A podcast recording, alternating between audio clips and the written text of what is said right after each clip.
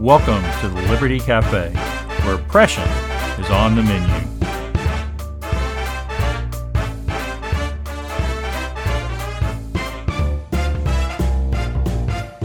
This is episode 22 of the Liberty Cafe, and I'm very pleased to have you with me today. And I'm also very pleased to have Texas Scorecard and Scorecard Media as a sponsor of the Liberty Cafe. Charlie Hurt is one of my favorite columnists. He often appears on Fox News and writes for the Washington Times. And I read an article from him, a column from him this week that I thought would be a good place to start for this week's Liberty Cafe. And I'm just going to read a little bit from it for you. Current polls show Joseph R. Biden anywhere from 10 to 20 points ahead of President Trump, a double digit blowout. The whole election will come down to Trump's handling of the global pandemic, which extensive polling shows is where Mr. Trump is most vulnerable. In 2016, Mr. Trump barely won the election, and only because so many voters assumed he had no chance of winning and stayed home. Also, Russia. This year, Americans are exhausted. They may not particularly like Mr. Biden, but they desperately want a break from the current occupant of the White House. In short, we are three weeks away from an election that the president has ho- no hope of winning. Every indicator suggests Mr. Trump will lose in a landslide. So I have a very simple question, writes Mr. Hurt. If all this is true, and the Democrats have the election so deep in the bag, why are they so terrified? Why, if this is such a done deal, are Democrats so desperate right now?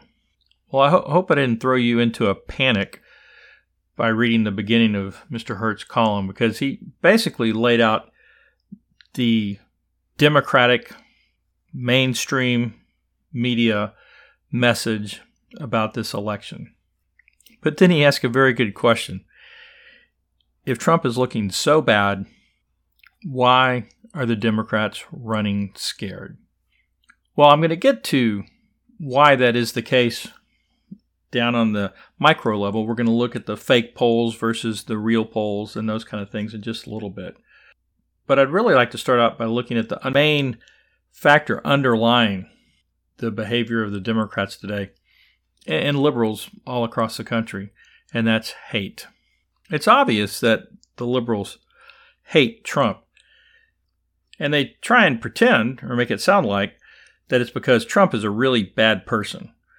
And they work really hard at trying to convince all the rest of us, including Christians, that Trump is a really bad person.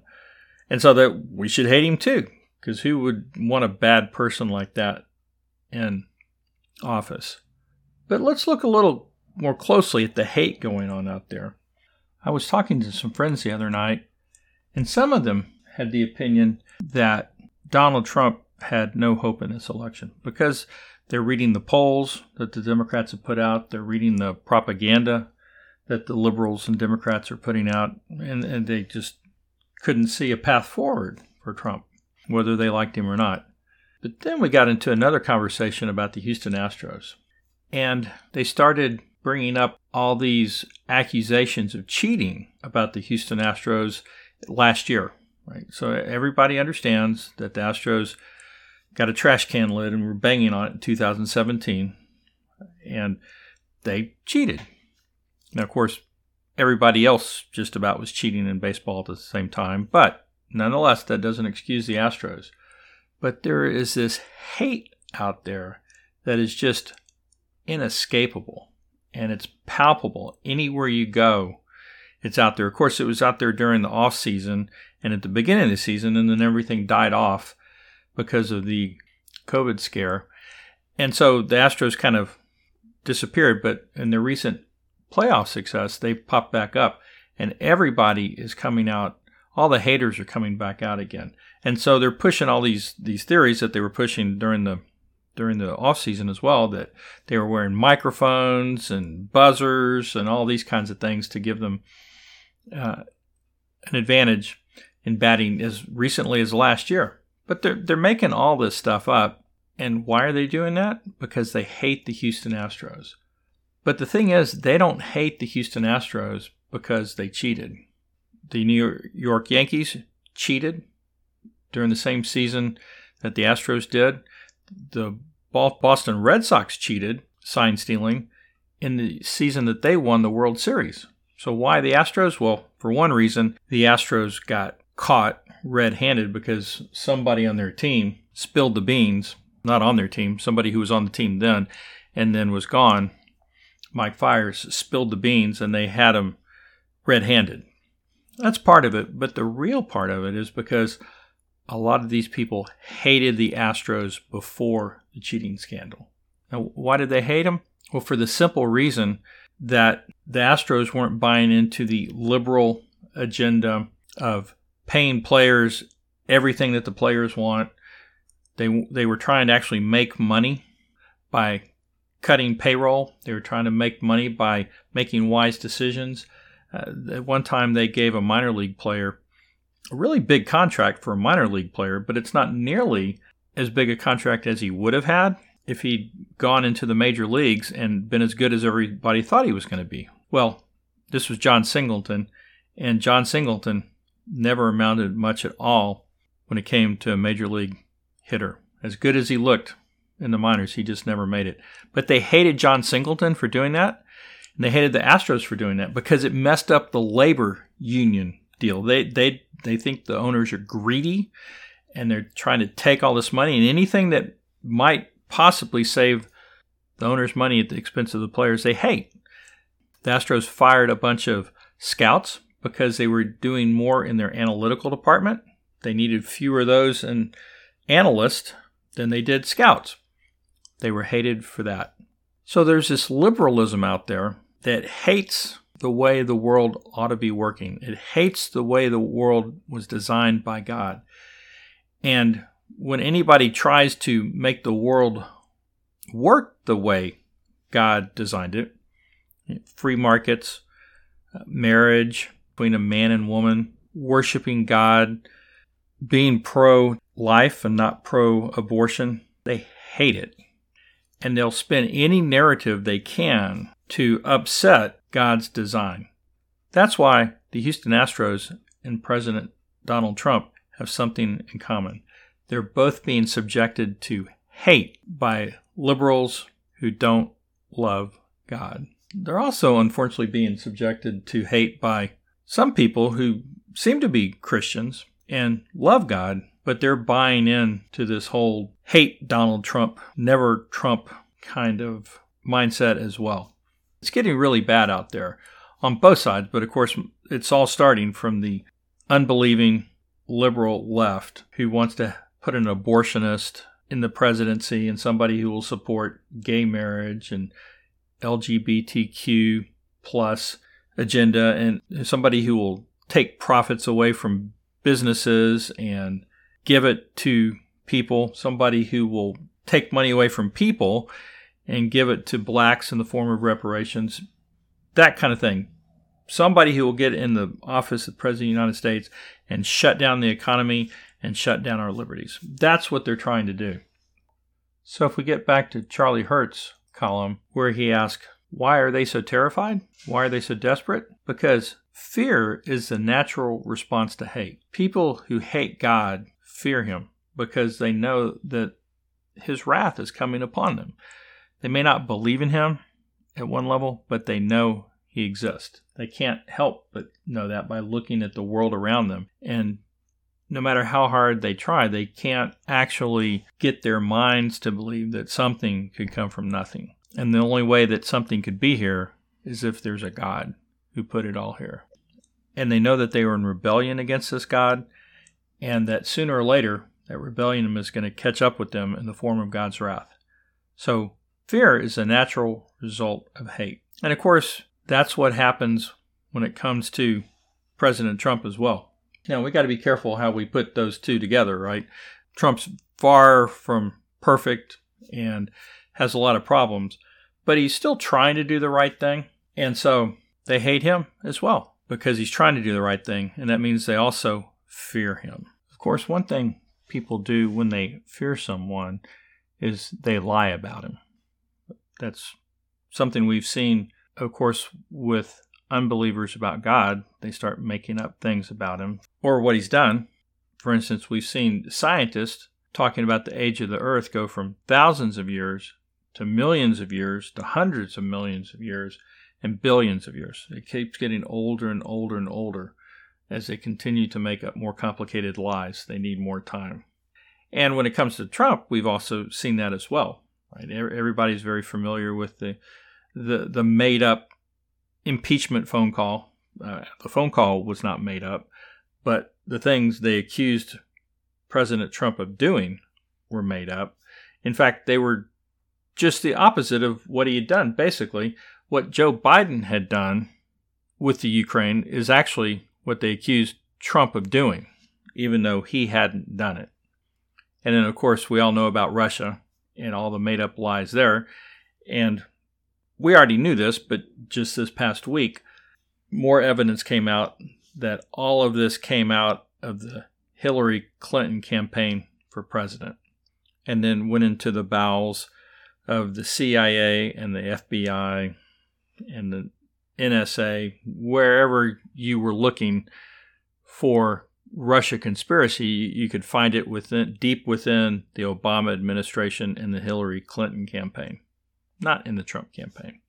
Uh, but Charles Hurt also points out that this desperation shows up in fear, and he, he points to the most recent video from Michelle Obama and then the message from President Barack Obama when he spoke during the Democrat convention. And as he writes, the fear etched in their faces was palpable. All hope and change were drained away.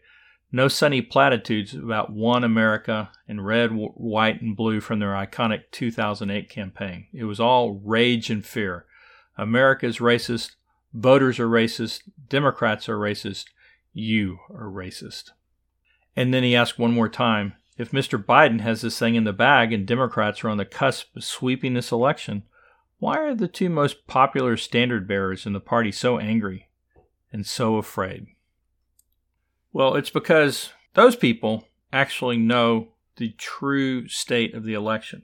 They don't believe the polls that are out there. You look around and you see the polls, and they've all, most of them, not all of them, but most of them have Trump way behind. The uh, Real Clear Politics national average has President Biden more than, with more than a nine point lead against President Trump. The Reuters poll has him up 12 points. The Fox News poll has him up 10 points. By the way, Rasmussen Reports has has Biden up 12 points.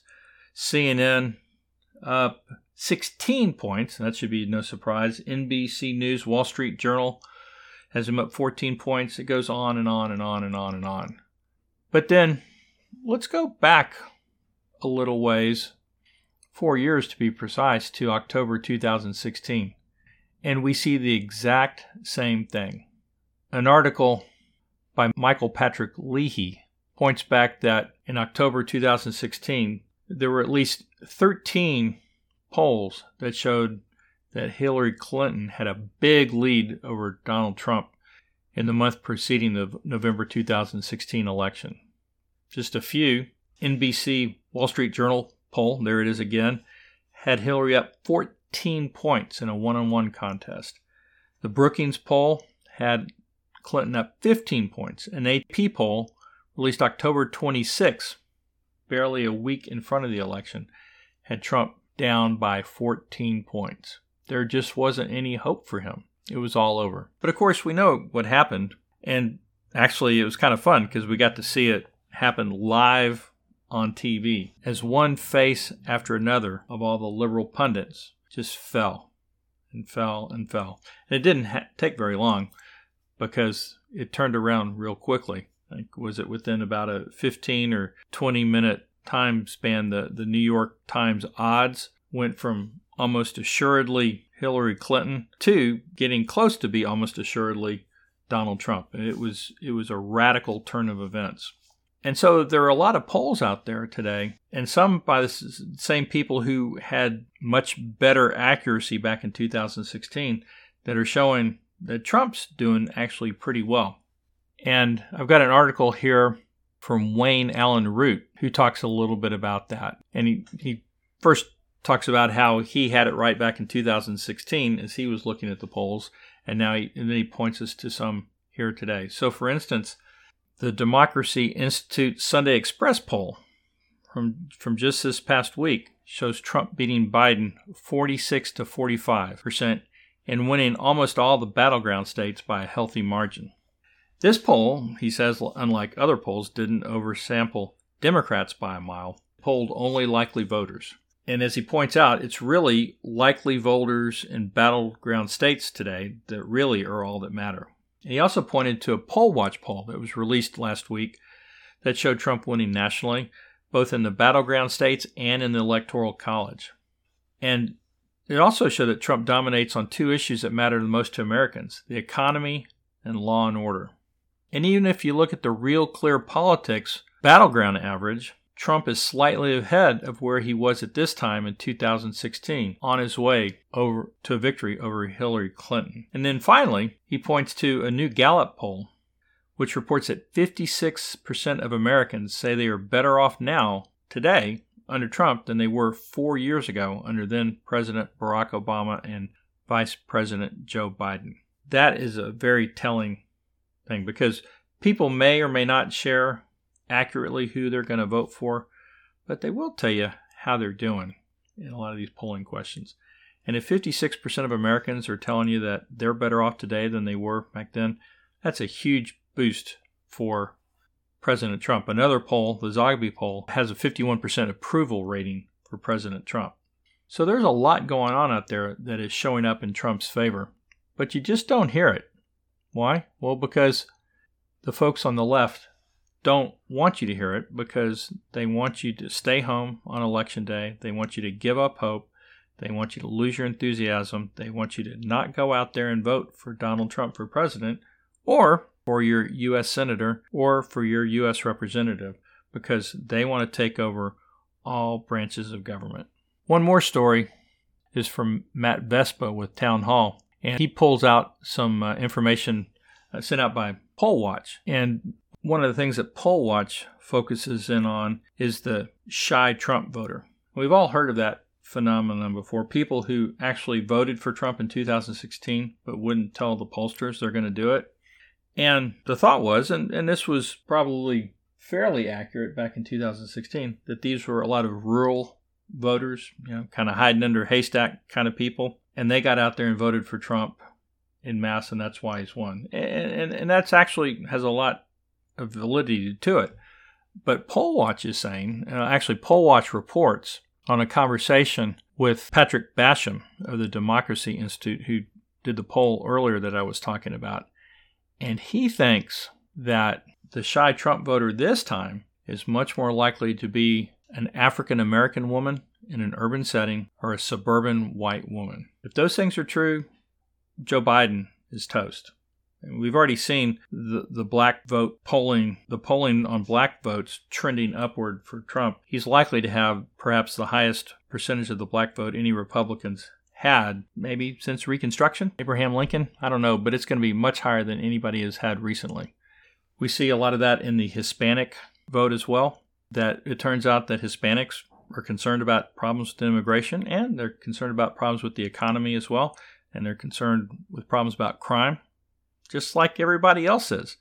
Well, except liberals. And so he's trending upward there as well. And Basham also thinks that there's going to be a lot less younger voters coming out this time. And that's going to hurt Biden as well. Then he also points to a couple other things, particularly the war and peace issue. That Minnesota and New Hampshire are really big on Trump's refusal to go to war, his efforts to get the troops out of Afghanistan and out of Iraq, and then that's going to have a big influence on the vote in both of those states. And then finally, he's confident that Trump is going to win Florida. He said he can't take Florida for granted, but Florida at the moment is bordering on being comfortable for Trump and that it's getting beyond Biden's grasp pretty quickly. If Biden loses Florida, his chances of winning go from somewhere in the neighborhood of 75, 80% to 35% or so it's a it's a huge issue and a, it's a huge swing for Trump if that happens. And it looks like, according to this, that it's likely to go that way. So I put all this out there because the left, liberals, unbelievers hate God. And whenever anything looks like God is at work, they go after it, they attack it. And that's true even if God is using a very imperfect man like Donald J. Trump to do his will and to make the world look more like God has designed it to. Now, why God puts us through all this is one of those questions that's very difficult to answer. But we know that it's for our good and it's for His glory, and that He uses times like these to teach us about our sinfulness and our idol worshiping that pulls us away from Him, and because of which we rightly deserve His wrath. And so He uses these times to drive us to His Son, Jesus Christ, in confession of our sins, in repentance of our sins, and calling on Him as our Lord and Savior. But that doesn't mean that sin and suffering is a good thing. It's not. And God is working that out. And so we could just pray that He would have mercy on us and not put us through more suffering from the sins of unbelievers in office by having us elect Joe Biden as president. I hope that doesn't happen, and we can all pray that it won't. Thank you for joining me today on the Liberty Cafe, and thanks again to Scorecard Media and Texas Scorecard for being our sponsor.